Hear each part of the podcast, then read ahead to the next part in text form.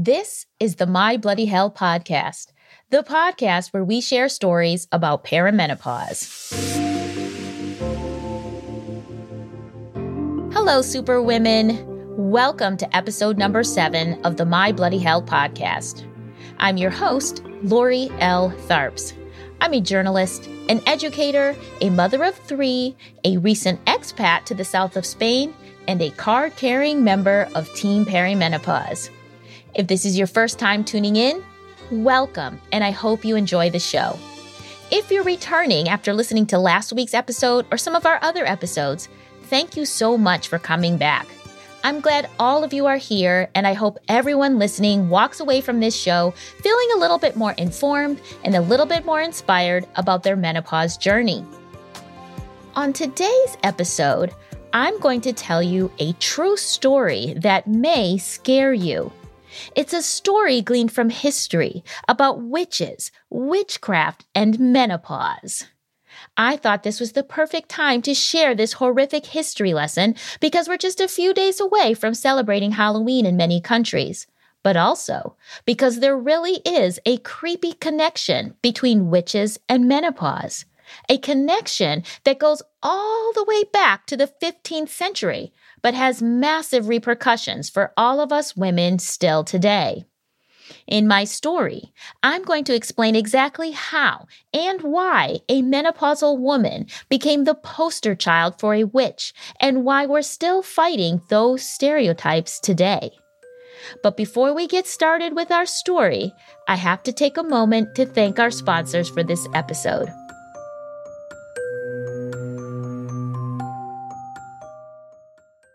Today's episode is sponsored by the My Bloody Hell membership community, which is now officially open for business. Now, I bet you think I'm going to tell you why you should join this community, but I'm not. Instead, I'm going to ask why wouldn't you join this inclusive group of women who are at the same stage of life as you are? Why wouldn't you want to be part of a community where once a month you could spend time with a group of women and talk about your greatest challenges with perimenopause?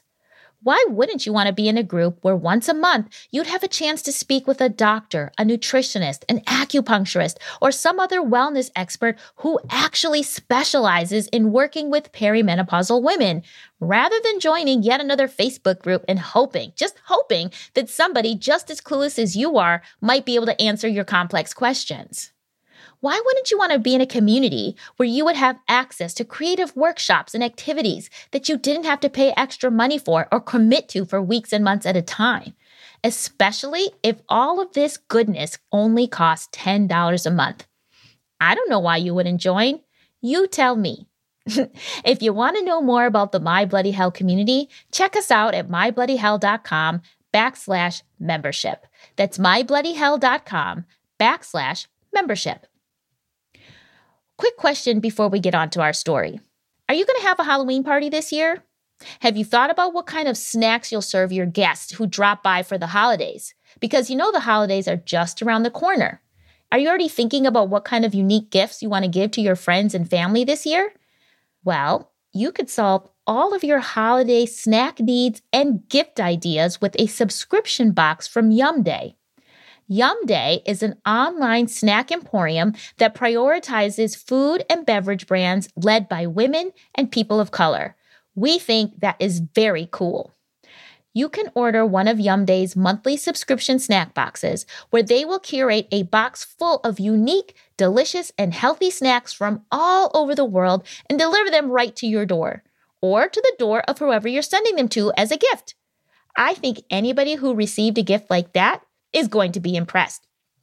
So, make your holidays a little bit more delicious and easier on yourself by shopping at Yum Day. And if you use our promo code MBHPOD15 when you shop, that's MBH as in my bloody hell, pod 15, you get 15% off when you shop at yumday.co. That's yumday.co. And now, it's time to go back in history to uncover the reasons why witches, witchcraft, and menopause are tragically linked together.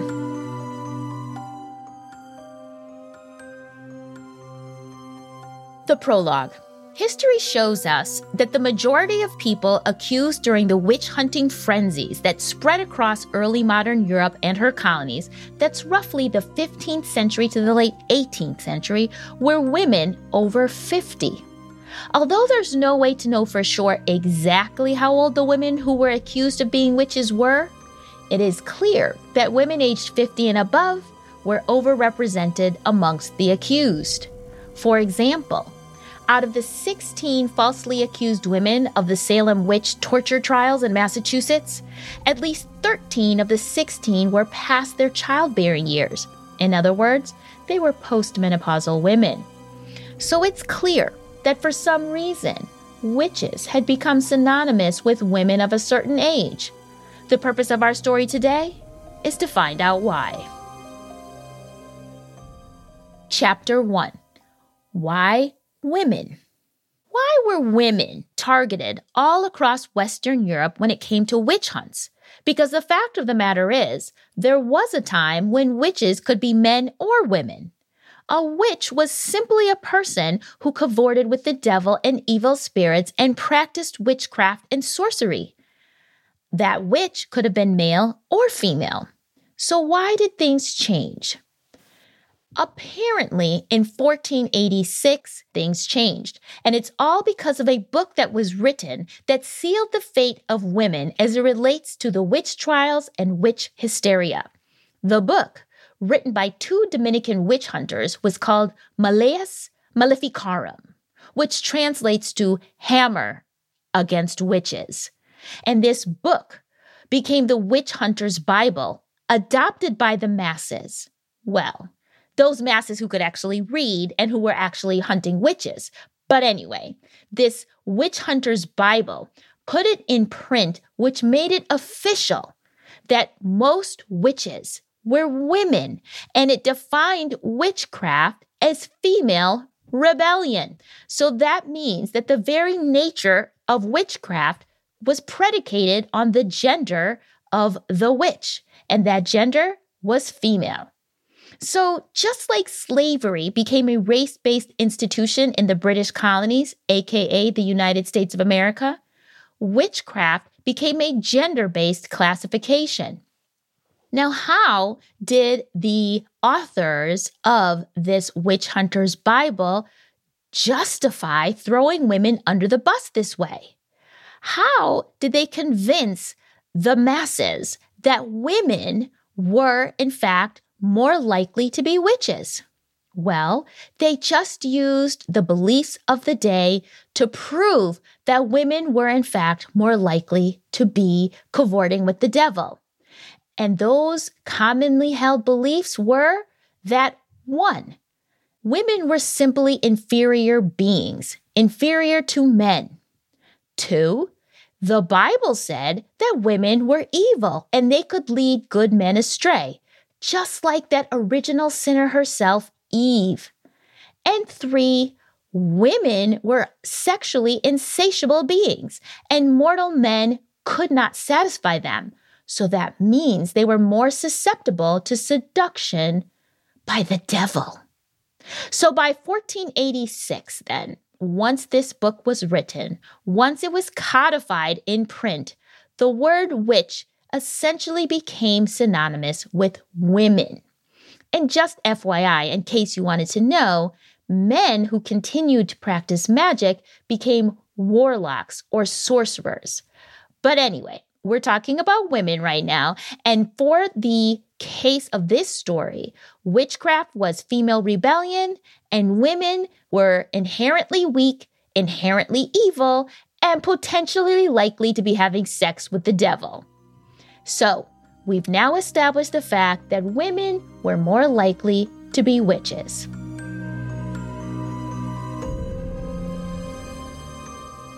Chapter 2 What's wrong with older women? From chapter 1, we know that women were more likely to be witches. But how do we get to that point where it was older women, women over 50, who were more likely to be targeted? Let's be clear The misogyny that raged across Europe in the 15th to 18th centuries was at epic levels. So, whether a woman was accused of being a witch or not, she was not held in high regard, period. Sadly, older women were held in even less regard. So, back in the day, given the fact that women were already thought of as second or third class citizens, they already had very few rights in society. A woman's largest contribution or purpose in society was to bear and raise children. So it only stands to pass that once a woman could no longer bear children, she was deemed to be pretty much useless.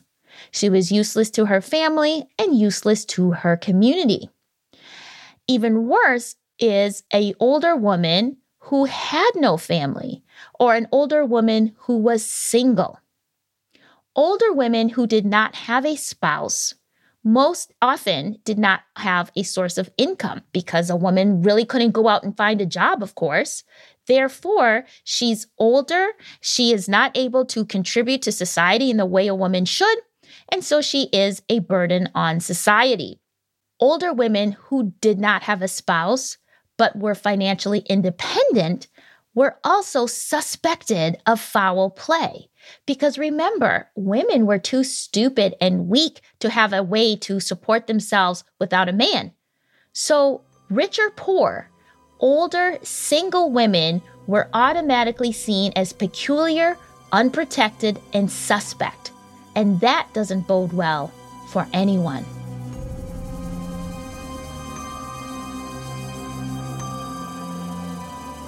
Chapter 3 Menopause and the Myth of the Witch. So, older women in early modern society are suspect, especially if they're single. If they're not birthing babies anymore and they're not contributing to society in any way, and they have become a burden on society, society has to figure out what has to be done with an older woman. Even if an older woman was married, there is still not a lot of respect given to older women. Even her physical characteristics were considered suspect. Elderly women were considered ugly, and being ugly was considered evil. You know where this is going, right? An older woman already has a burden thrust upon her just by virtue of the fact of her age. If she's single, it's even worse. So, how does menopause fit into all of this? And how does witchcraft fit into all of this? Here we go. In order to bolster their arguments that a woman could be a witch, we had to go beyond the fact that she was simply female. Being female didn't make her automatically a witch. Being older made her more suspect. Older and single, even more suspect. But there still had to be more proof. There still needed to be some unexplained behaviors that a witch hunter could point to that would say that a woman was a witch, that a woman was cavorting with the devil. There had to be something. And what was that something? Funny enough, the characteristics that proved a woman was a witch kind of reads like Menopause Symptoms 101. Number one, hostility, irritability, and crazy acting behavior was one of the ways that a woman was considered to be possibly a witch. So, if a woman's behavior was interpreted as antisocial or hostile, or maybe she was, a woman might be seen talking to herself, or maybe a woman was seen scolding someone or yelling at somebody, then those were all signs that the devil or evil demons or spirits had gotten inside of her body and possessed her and was making her act this way. Hostility, irritability, being angry and speaking out of turn does that not sound like your average perimenopausal experience? But of course, science hadn't caught up to the times. And these women who were behaving this way were thought of as being demonic or possessed. So, any behavior like that was suspect. And just so you know, a woman at this time wasn't even allowed to scold someone, you know, to reprimand somebody for their behavior. There were actual scolding laws. So if you imagine what hostility or irritability would mean at this time, just a woman losing her temper would be considered demonic. So that's the first thing. Second characteristic of what a woman might be doing that would have her get accused of being a witch was the loss of fertility. Witches at this time were often portrayed in paintings having shriveled breasts and shrunken wombs to signify that they were no longer fertile. A fertile female body was the ideal female body. But it went beyond beauty the idea that a woman was no longer fertile, the idea that she was no longer having her period, meant that the menstrual blood was no longer cleansing the woman of poisons and toxins that it was assumed were accumulating in her body anyway. So, a menopausal or postmenopausal woman, instead of being relieved of the poisons and toxins, those poisons and toxins were growing in her body. And then she could use those poisons and toxins to harm younger women, like put a spell on their fertility, if you will. So, an older menopausal woman wasn't just useless in that she could no longer have babies, but apparently her now poisonous and toxic body could be used to put spells on younger women. And the fact of the matter is, at this time, a lot of time, single older women were employed as lying in maids or nursemaids. They weren't nursing babies, but they were laying beside women, helping women with new babies take care of them. So if anything happened to the mother or the baby, it was the older woman who would be accused of causing the problem. So if the mother's milk dried up, or if the baby took sick, or if the baby died, it would be the older woman's fault. She would be accused of casting some evil spell on her using her poisonous, toxic womb and shriveled up breasts to do so. Number three, a menopausal woman was supposed to stop enjoying any type of sexual activity. Why? Because once she was no longer fertile, why would she be having sex? So, any woman of a certain age who was still having, or it was proven that she was having some kind of sexual activity, signified that she must be having sexual activities with the devil. So, a sexually active older woman was automatically suspect, and that was all it took to accuse her of being a witch. Number four, the physical effects of menopause on a woman's body made people think that that was a sign of witchcraft or being a witch. Thinning hair, hair growing out of the chin, weak bones that led to poor posture, gray hair. All of these things that today we probably wouldn't even think twice about of how a witch is portrayed in popular culture were really the signs of menopause on a woman's body. But those were the things that back in the day were then turned to be signs of being a witch. And speaking of signs of being a witch and these thinning hair, gray hair, weaker bones, all of that went back to this idea of an older woman being ugly, and ugliness was equated with evilness.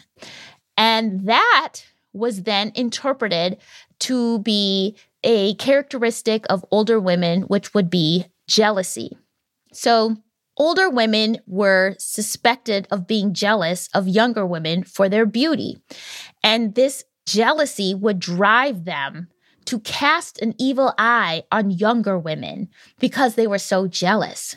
Therefore, if an older woman supposedly put the evil eye on a younger woman, once again, she might make that younger woman barren or make, make the younger woman who might be pregnant at the time lose her baby, or she might kill the baby of the younger woman.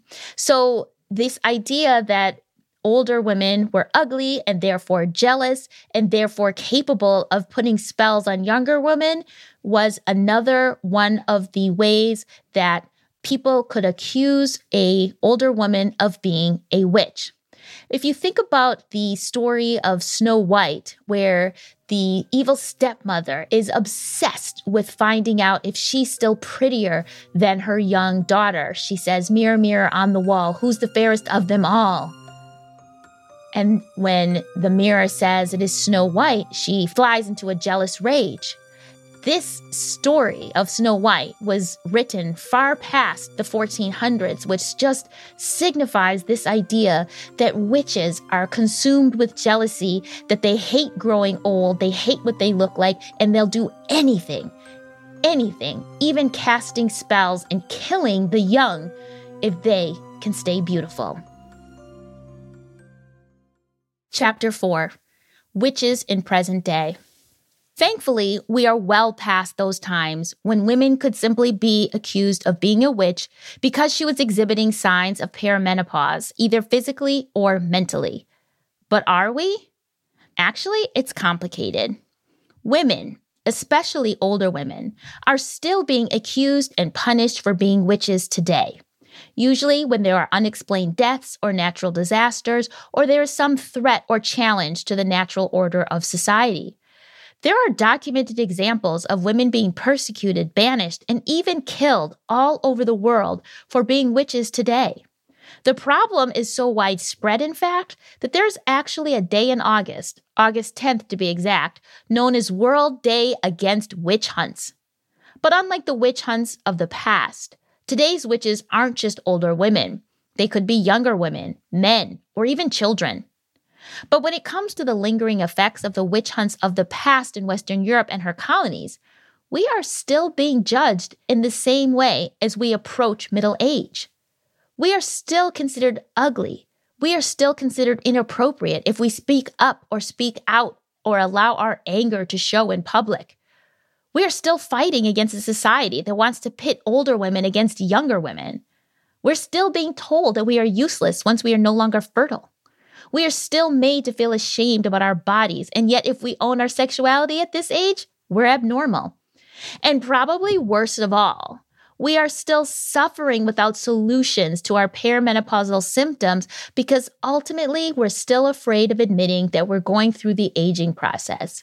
I mean, there is still the specter of persecution, isn't there?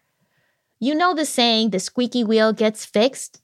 Well, we're too scared to squeak and for good reason, and that we know that being menopausal or perimenopausal will probably be used against us in some way, just like it was 500 years ago.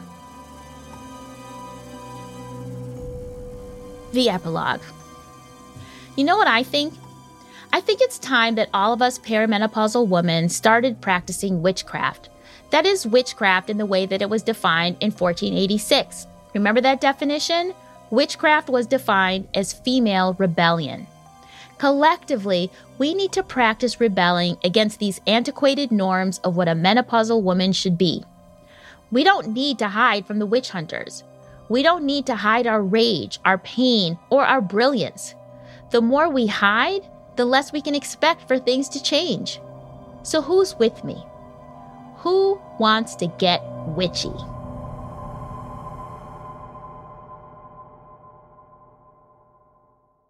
Thank you for listening to today's scary story. I hope you got something out of this history lesson. I hope it made you think and realize that our reticence in talking about menopause isn't arbitrary.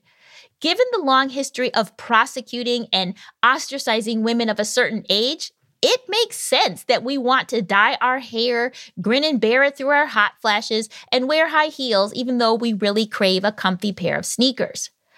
But the more we learn about history and how the man tried to make women the scapegoats for all the bad things happening in society, hopefully we will feel empowered to push back against those limiting beliefs about what we can do in our third stage of life. What did you get out of today's story? I'd love to hear your thoughts and opinions please feel free to leave a comment on the My Bloody Hell Facebook page or on our Instagram feed or on the My Bloody Hell blog at mybloodyhell.com backslash blog.